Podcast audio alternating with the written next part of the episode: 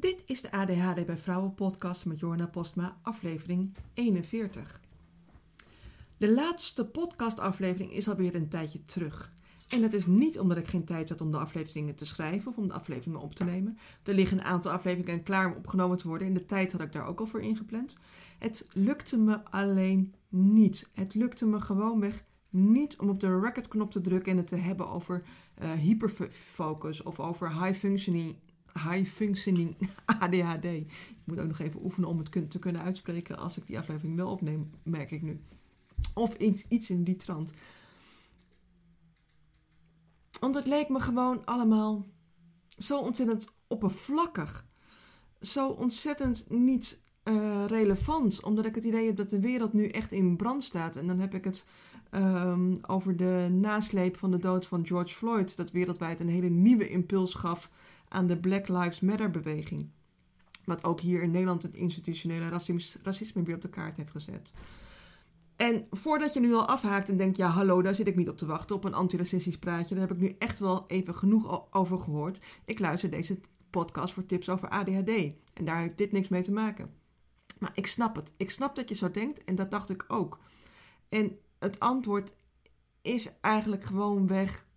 Nee, je hebt echt nog niet lang.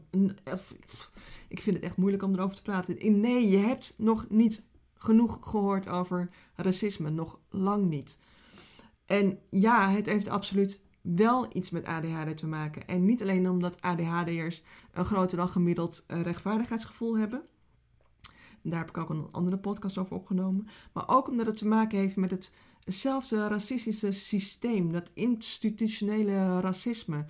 Ehm, waar um, ook uh, neurodiversiteit onder valt.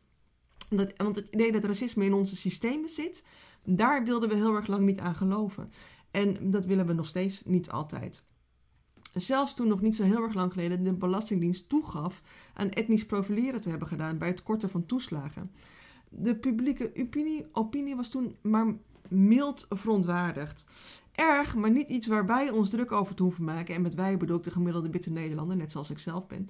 Want het overkwam mij niet persoonlijk. En natuurlijk heb ik wel hardop gezegd toen het, toen het in de nieuws kwam dat het niet kan en niet mag en dat het heel erg is. Alleen deed ik er verder niks aan. Want dat was niet mijn probleem. Het raakte mij niet persoonlijk. Naast mijn, naast mijn uh, milde verontwaardiging deed ik niks. En dat is nou juist precies wel het probleem.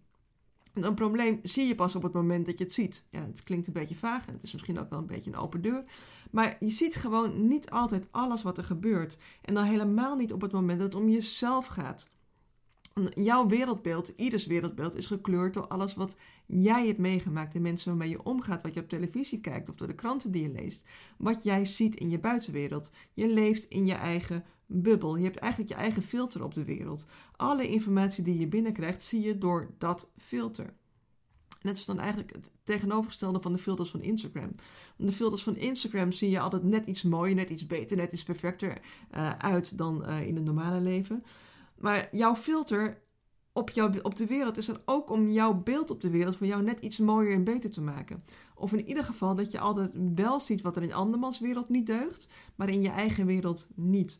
In die zin is het dus tegen, tegengesteld aan de Instagram-filters, dat je over je eigen uiterlijk vaak wel heel erg kritisch bent. Vandaar dat je dat filter eroverheen plaatst op Instagram. Terwijl je dat over je eigen wereldbeeld beeld, ben je uh, zelden heel kritisch. Dat is, dat is eigenlijk het zichtbare filter ten opzichte van het onzichtbare filter. En je ziet dus je eigen wereldbeeld en hoe je daarin leeft eigenlijk ook pas als iemand anders je erop wijst. En dat is wat ik hiervoor zie. Dat je een probleem pas ziet op het moment dat je het ziet, of dat je het kunt zien. En in mijn geval is dat zeker zo dat door de Black Lives Matter beweging van de laatste weken. Het speelt al jaren, maar ik heb altijd gedacht dat het niet mijn strijd was. Dat ik daar me daar niet mee moest bemoeien. Misschien, misschien zelfs niet eens mee mocht bemoeien, want ik ben niet zwart. Eh, maar dat is, wat, dat is wat ik dacht. Maar nu, door de, de laatste week, zijn mijn ogen echt geopend dat het een veel groter probleem is dan ik ooit voor mogelijk heb gehouden. En omdat ik dacht dat het mij niet aangaat, omdat mijn uh, huidskleur de standaard is in, in onze maatschappij, zeg ik, zag ik het gewoon ook niet. Ik heb zelfs heel erg lang niet ingezien dat het symbool Zwarte Piet ontzettend racistisch is. Pas nadat de discussie daarover opleidde een aantal jaar terug, ben ik dat langzamerhand gaan inzien. In eerste instantie ook niet, vond ik het ook, vond ik het ook onzin. En zei ik ook van wat een onzin is een kinderfeest en laten we uh, met belangrijke dingen bezighouden. En ik denk dat dat voor veel meer Nederlanders geldt. Zelfs onze premier Rutte die heeft nu laatst gezegd dat hij wel inziet dat Zwarte Piet een racistisch beeld is. En ik denk ook dat de meeste Nederlanders zichzelf niet racistisch zouden noemen. Terwijl ons systeem waarin we leven dat wel is. Want de white privilege, waar je ook veel over hoort, het witte privilege, bestaat wel degelijk. Dat je als witte Nederlander meer kansen krijgt op de arbeidsmarkt bijvoorbeeld. En dat is nog maar het echte topje van de ijsberg. Um, ook als je kijkt naar onze volksvertegenwoordiging, wat eh, de Tweede Kamer bij uitstek hoort te zijn, is er nauwelijks te spreken van diversiteit. De, dan heb ik het ook bijvoorbeeld over vrouwen. De laatste jaren is de positie van vrouwen op de arbeidsmarkt en vrouwen in topposities uitgebreid besproken in de media geweest en terecht overigens. Maar diezelfde aandacht verdienen gekleurde mensen in topposities ook. Want zie je die, zie je heel veel uh, zwarte of gekleurde mensen in topposities? Meestal niet. Je ziet al niet heel erg veel vrouwen en ook niet heel veel gekleurde mensen. Het zijn over het algemeen toch witte middelbare mannen. Want die Old Boys Network, dat witte mannen alleen maar witte mannen aannemen op belangrijke posities, daar hebben natuurlijk niet alleen witte vrouwen last van, daar hebben ook gekleurde mannen en vrouwen echt last van. Want discriminatie op grond van geslacht en huidskleur mag niet, maar het gebeurt toch. En daar moeten we, moeten we, moeten we wat mee. Dat ding wat me het meeste raakt, is dat ik het al die tijd maar half gezien heb en vond dat het mijn strijd niet was. Um, ik zag een demonstrant met een quote van Desmond Tutu, waarop staat: If you are neutral in situations of injustice, You have chosen the side of the oppressor. Vrij vertaald naar als je neutraal blijft als je onrecht ziet, dan kies je de kant van de onderdrukker. En omdat ik altijd keurig mijn mond heb gehouden, kies ik dus onbewust voor de onderdrukker. Maar wat heeft dit met ADHD te maken, denk je misschien? En het is meer dan je denkt. Want ik denk namelijk dat het niet zien van het institutionele racisme. En institutionele racisme, dat is uh, racisme in onze instituties in uh, uh, onderwijs, in uh, religie, in um, de ambtenarij. Gewoon in, in, in alles, in alle onze instituten. Maar als je niet ziet van dat institutioneel, institutioneel racisme, is echt een belachelijk woord voor een stotteraar. Als, als je niet het institutionele racisme niet ziet, is het eigenlijk hetzelfde als het niet zien van mensen die op een andere manier functioneren, zoals bij ADHD het geval is. Waarbij het natuurlijk wel belangrijk is dat er ook echt grote verschillen is. Want ADHD kun je niet zien aan de buitenkant. Dus bijvoorbeeld extreem politiegeweld omdat je een kleur hebt, komt overduidelijk wel voor. Maar op die manier geprofileerd worden gebeurt bij ADHD natuurlijk niet. Of aangehouden worden omdat je ADHD hebt. Wat wel gebeurt is als je aangehouden wordt en je gebruikt ADHD-medicatie, dat je dan een verklaring moet hebben omdat het anders als rijden onder invloed wordt gerekend. Of dat je als je je rijbewijs gaat verlengen, dat je dan officieel moet aangeven dat je ADHD hebt. Dan ook eens nog langs een psychiater moet voor een bewijs van goed gedrag. Mocht je het je afvragen, ik doe, dat, ik doe dat niet. Ik heb mijn rijbewijs nu ruim 25 jaar, waarvan ik het grootste deel niet heb geweten dat ik ADHD heb. Ik heb bijna, bijna 20 jaar daar, daarvan gereden zonder die diagnose. Het heeft mijn rijvaardigheid echt nooit beïnvloed. Ik heb tenslotte gewoon mijn rijbewijs gehaald. En op een uh, enkel uh, paaltje na ben ik nooit betrokken geweest bij een ongeluk. En ik gebruik ook geen medicatie meer. Dus ik zie geen enkele noodzaak om te melden bij het CBR dat ik ADHD heb. En ik ben ook meer dan bereid om het aan te vechten mocht dat ooit nodig zijn. Dit systeem is natuurlijk belachelijk. Maar goed, racisme, seksisme, validisme, genderisme. Het zijn allemaal uitingen van het systeem waarin we leven. En validisme of de ableism uh, in het Engels is dan uh, dat, je, dat, dat, de, dat de invalide mensen echt een nadeel hebben in deze wereld ten opzichte van de valide mensen. En daar hebben we als ADHD'ers ook last van. Wij ons, omdat wij net op een andere manier functioneren dan niet-ADHD'ers, is de manier van denken op hun manier, dat is de norm. En wij vallen dan buiten de norm. Want nu besteden we heel erg veel aandacht aan, racisme. En dat is echt, echt, echt terecht. Dat het nu een kookpunt heeft bereikt en dat we er aandacht aan moeten besteden. Dat er nu echt iets moet veranderen. Uh, net zoals een paar jaar geleden de MeToo-beweging een wereldwijde golf teweegbracht. En die MeToo-beweging die suddert op de achtergrond nog een beetje door. Er zijn een hoop dingen aan het licht gekomen en de verantwoordelijkheden, de verantwoordelijken worden daarvoor opgepakt. Maar het systeem wat dat, uh, waar seksisme gewoon kan, dat is niet veranderd. Want seksisme komt nog steeds overal voor. Uh, ongewenste handen op je kont of op je borsten in het kader van een geintje moet toch kunnen. En zelfs de crap bij de pussy uh, mannen die onder elkaar grappen en grollen maken. Dat is er nog steeds. En het gebeurt ook nog steeds overal wereldwijd. Ook in Nederland. Maar als ik een zaal vol mensen binnenstap, ben ik me bijvoorbeeld nooit bewust van mijn huidskleur. Daar ben ik me pas onlangs bewust van geworden dat ik er eigenlijk nooit rekening mee hou dat ik wit ben. Dat is een non-issue voor mij. En nu pas kom ik erachter dat dat een non-issue voor mij is, omdat ik wit ben en wit de norm is. Maar als ik een zaal vol mensen binnenkom, denk ik dus geen moment na over mijn kleur. Terwijl mensen met een gekleurde huid de hele dag door geconfronteerd worden met het feit dat zij gekleurd zijn hyperbewust van hun huidskleur, omdat het niet de norm is. Omdat er opmerkingen over gemaakt worden onder het mom van een grapje. Uh, moet toch kunnen. En dat is, dat is dus ook een vorm van geïnstitutionaliseerd racisme. Racisme dat op alle niveaus zichtbaar is. En met zichtbaar bedoel ik zichtbaar voor gekleurde mensen, niet voor witte mensen. Voor ons is het een non-issue. En 9, ik denk dat 99 van de 100 opmerkingen ook echt niet racistisch bedoeld zijn, maar ze zijn het wel. Wat, wat ik net, net al zei, we zijn ons niet bewust van onze eigen kleur. We zijn ons wel bewust van die van een gekleurd persoon. En daar maken we ook heel erg vaak opmerkingen over. En ik ben me niet bewust van mijn kleur, omdat ik er geen last van heb. Um, voorbeeld, een metafoor uiteraard. Je bent je meestal ook niet, niet echt bewust van de kleding die je aan hebt. Totdat er een labeltje in zit dat kriebelt of een steentje in je schoen zit. Dan voel je het echt elk moment van de dag. Want dat labeltje kun je uit je kleding knippen, dat steentje uit je schoen halen. Maar dat kan met huidskleur dus niet. En dat is dus eigenlijk dat je constant geconfronteerd wordt met iets wat eigenlijk geen issue hoort te zijn.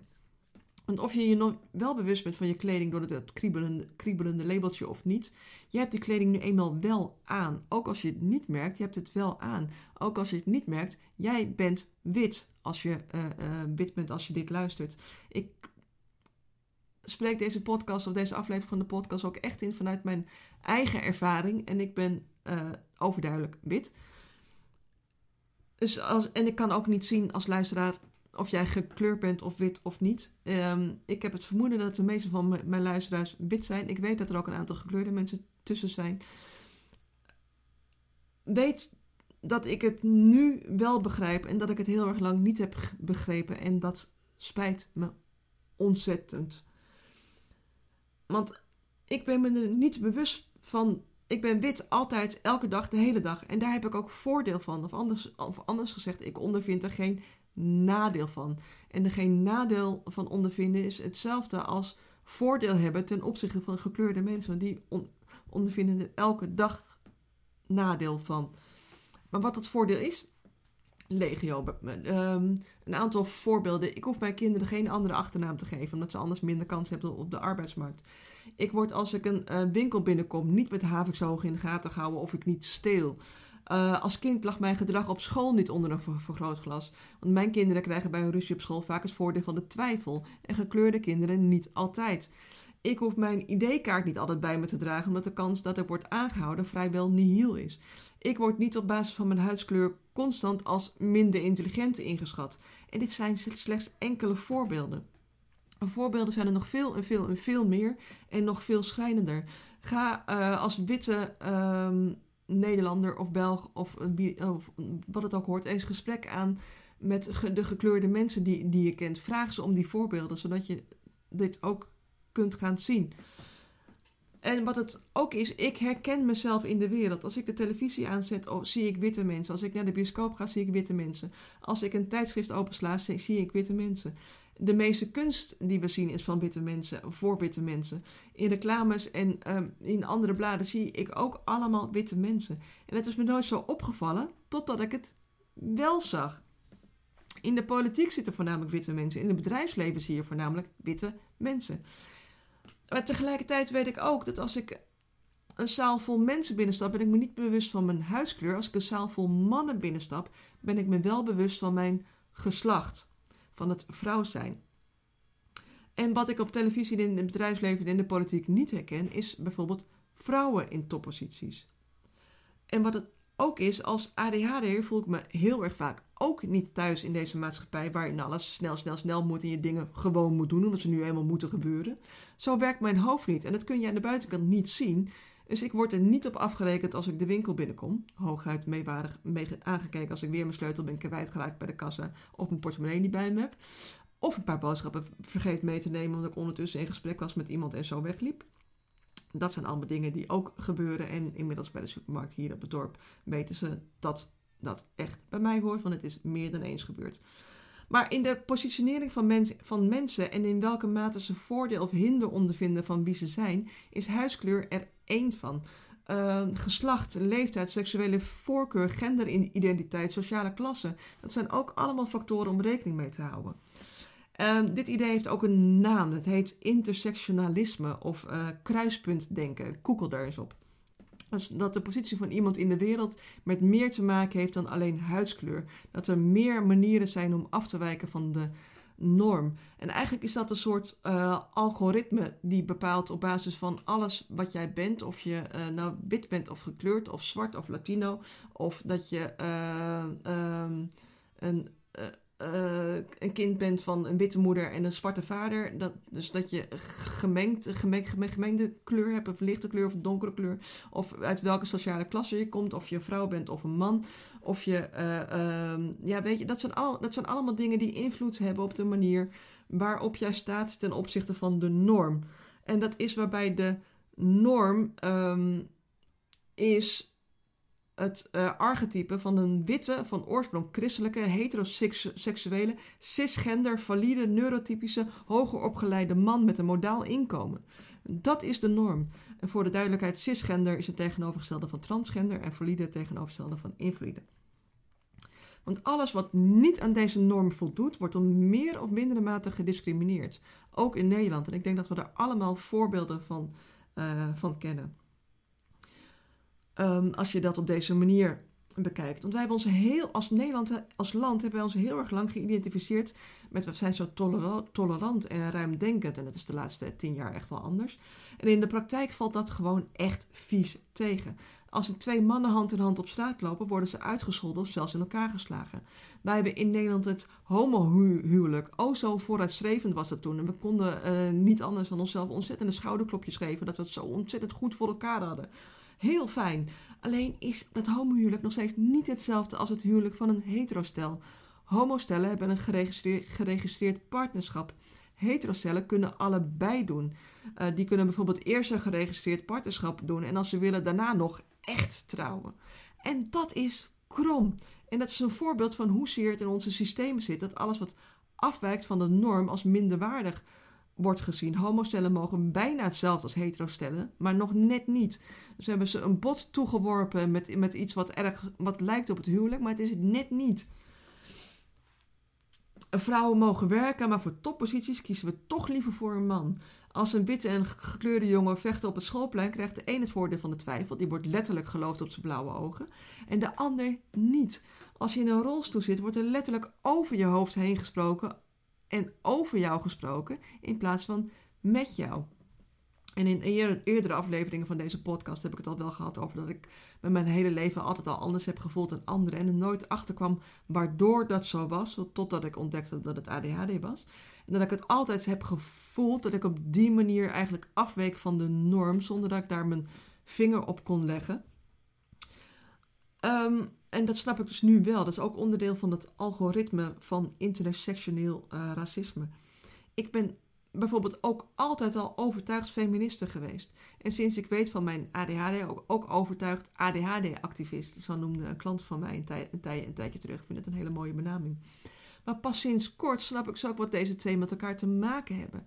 En durf ik mezelf nu ook overtuigd anti-racist te noemen. Omdat dat er ook bij hoort. Omdat alle afwijkingen van de norm verdienen activisme en verdienen het ook dat we met z'n allen uh, daartegen gaan strijden.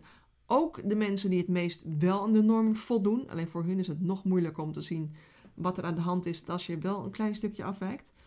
Want discriminatie op basis van afwijken van de norm zit heel, heel, heel, heel, heel erg diep in onze systemen.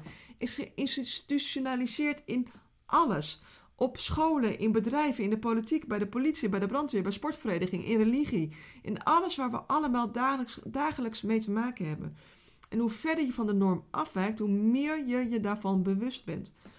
En in mijn optiek is strijden voor een wereld waarin ADHD gewoon mag bestaan en niet als stoornis bestempeld wordt, alleen maar omdat het afwijkt van de norm, Hetzelfde als strijden voor meer vrouwen in topposities. Hetzelfde als strijden tegen racisme, tegen antisemitisme, tegen een systeem waaraan aan de norm voldoen het hoogste goed is. Nog steeds. We leven in 2020, mensen. En nog steeds zijn we als vrouwen niet gelijk aan de man. Nog steeds discrimineren we op basis van huidskleur, discrimineren we op basis van religie. Dit belachelijk.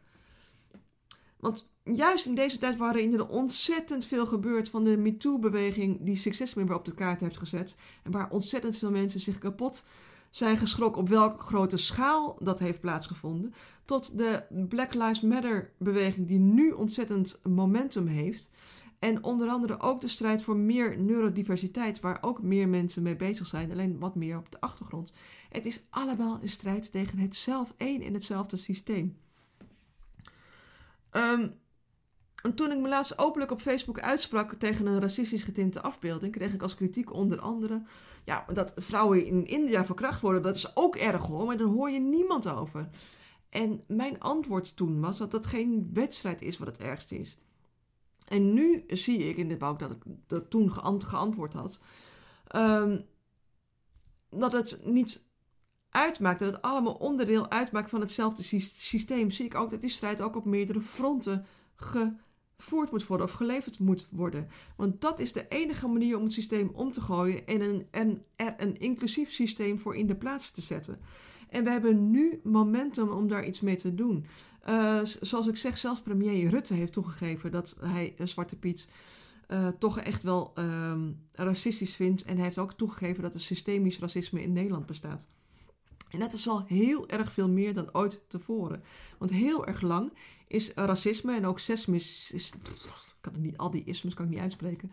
Seksisme, antisemitisme en homofobie met de mantel der liefde bedekt.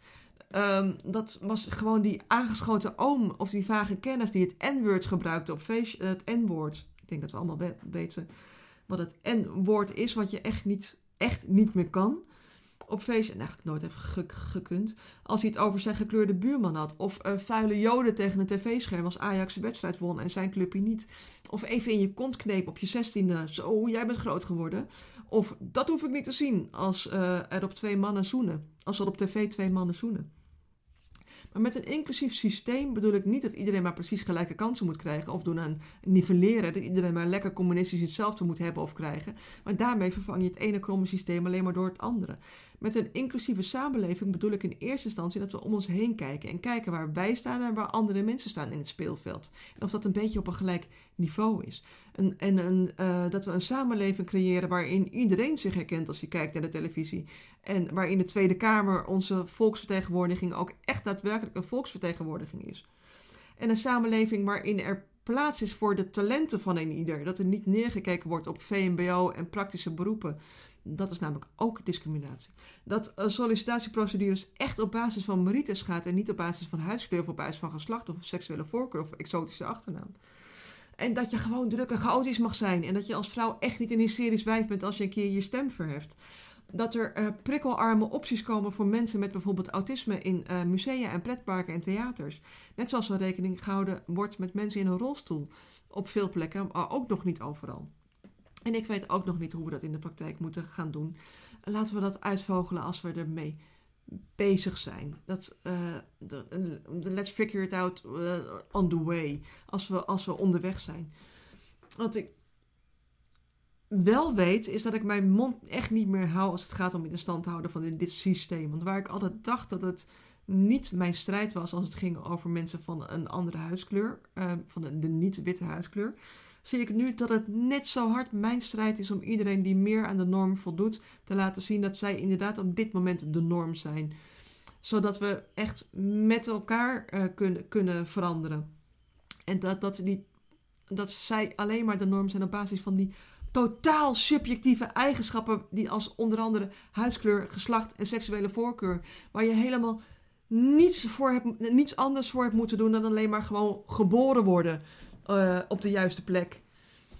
En dat is natuurlijk bij voorbaat al ongelooflijk oneerlijk. Dat, dat op basis van waar jouw wieg heeft gestaan en wie jouw ouders hebt, dat je dan voordeel hebt in de wereld. Dat klopt gewoon aan alle kanten niet.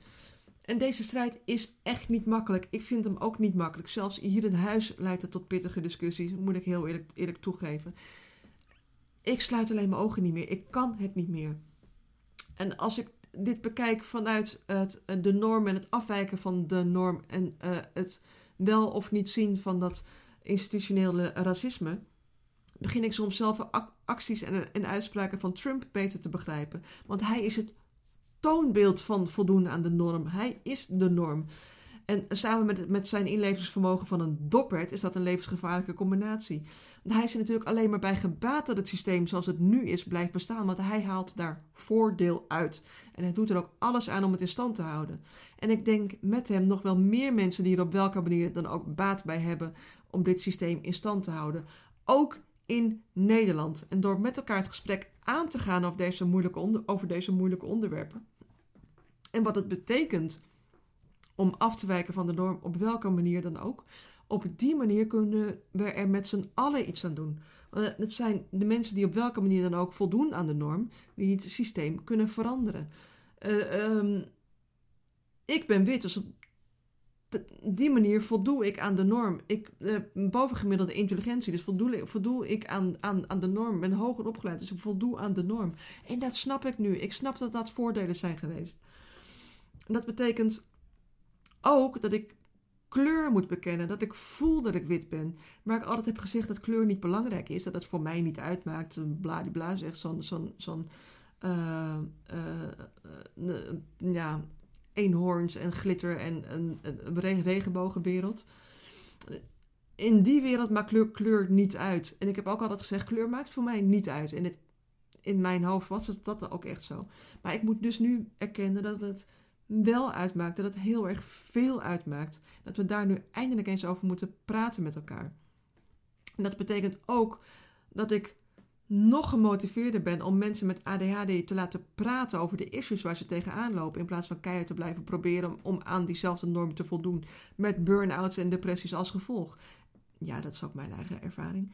En ook dat ik feminist blijf, zodat mijn dochters geen vervelende dingen meer hoeven mee te maken op seksistisch vlak. Want dat institutionele racisme of institutionele discriminatie is een wond met een vieze, etterende korst. En in plaats van iedere keer er weer meer pleisters op te plakken en een nieuw verband omheen te leggen, zodat we het maar niet zien, moeten we die pleisters en dat verband er eens afhalen en die korst openkrabben en kijken wat eronder zit en het schoonmaken en zorgen dat het gewoon kan hele. Een litteken zal het altijd blijven, want het slavernijverleden, uh, dat kunnen we nooit uitwissen. En uh, eeuwenlange vrouwelijke onderdrukking kunnen we ook nooit uitwissen. Dus het litteken dat blijft bestaan. Maar als we er niet met z'n allen iets aan gaan doen, dan blijft het een grote etterende wond die het, die het hele systeem vergiftigt uiteindelijk. Dus we moeten dit echt aan die wond wordt nu alleen maar groter en groter en groter en viezer en smeriger. We moeten met z'n allen iets aan doen zodat die wond kan genezen. En dat begint met het terugkijken naar ons eigen verleden, naar ons koloniale verleden, uh, ons slavenhandelverleden, ons onder, onderdrukkingsverleden. Want waar in de Verenigde Staten racisme en segregatie al sinds het bestaan van de Verenigde Staten onderdeel is geweest van de samenleving, was dat hier in Nederland niet. In Nederland was slavernij verboden. Hier waren geen slaven. Uh, dat gebeurde overzees. Met de slavenhandel, de kolonisatie van Indonesië, uh, de plantages in Suriname en op de Nederlandse Antillen. En ik vergeet ongetwijfeld nog veel meer dingen.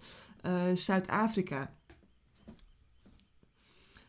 De eerste gekleurde mensen kwamen in Nederland dan ook pas heel erg veel later. Maar racisme was er niet minder om. Maar omdat racisme toen al niet meer mocht, omdat de slavernij toen al was uh, afgeschaft, is het altijd veel minder aan de oppervlakte, oppervlakte geweest. Geen duidelijke segregatie, maar wel altijd etterend onder de oppervlakte. Want in de geschiedenisboeken waar ik mijn geschiedenis uit heb geleerd, waar, deze, waar dit stukje vaderlandse geschiedenis nauwelijks vernoemd. En dat alleen al dat we eigenlijk al wisten dat het niet oké was. En we daarom gewoon geschrapt hebben uit onze geschiedenisboekjes. Omdat het niet voldoet aan ons ideaalbeeld. We willen gewoon allemaal perfect zijn. Maar we moeten die wond openkrabben, gronden schoonmaken, dat het eindelijk kan genezen. Het is niet erg dat het een litteken blijft. Dat mag, dat is een herinnering aan de geschiedenis, opdat we nooit vergeten. Maar wel genezen. Oké, dit is een lange aflevering geworden. En nu wil ik bijna als braaf meisje uh, mijn uh, verontschuldigingen aanbieden dat ik zoveel van jouw tijd heb volgepraat. En ook dat is een stukje gedrag waar ik van af moet. Want daarmee hou ik ook zelf het systeem in stand. Door het brave meisje te zijn. Want je, moet niet zoveel ruimte innemen. Dat is wat je als meisje onbewust vaak heel erg meekrijgt. Of in dit geval het brave witte meisje. De good white girl complex. De good girl complex, daar heb, ik, daar heb ik wel eens vaker over gesproken in podcast. Maar bewustwording is dus stap nummer 1. En ik weet dat dit onderwerp heel erg veel losmaakt bij uh, mensen. Waarschijnlijk ook wel bij jou. Maar praat erover. Dat kan ook met mij. Stuur me een mail op jorna.joy.nl of een DM op uh, Instagram of Facebook. Um, in de show notes heb ik een aantal boeken gezet over dit onderwerp die ik heb gelezen en die bij mij de ogen hebben geopend. En een aantal mensen die ik ben gaan volgen op, uh, op uh, Instagram, die, uh, waar ik ook ontzettend veel geleerd, waar ik ook ontzettend veel van geleerd heb de afgelopen paar weken. kijk er naar en um, doe er iets mee. In ieder geval voor nu bedankt voor het luisteren en tot de volgende keer.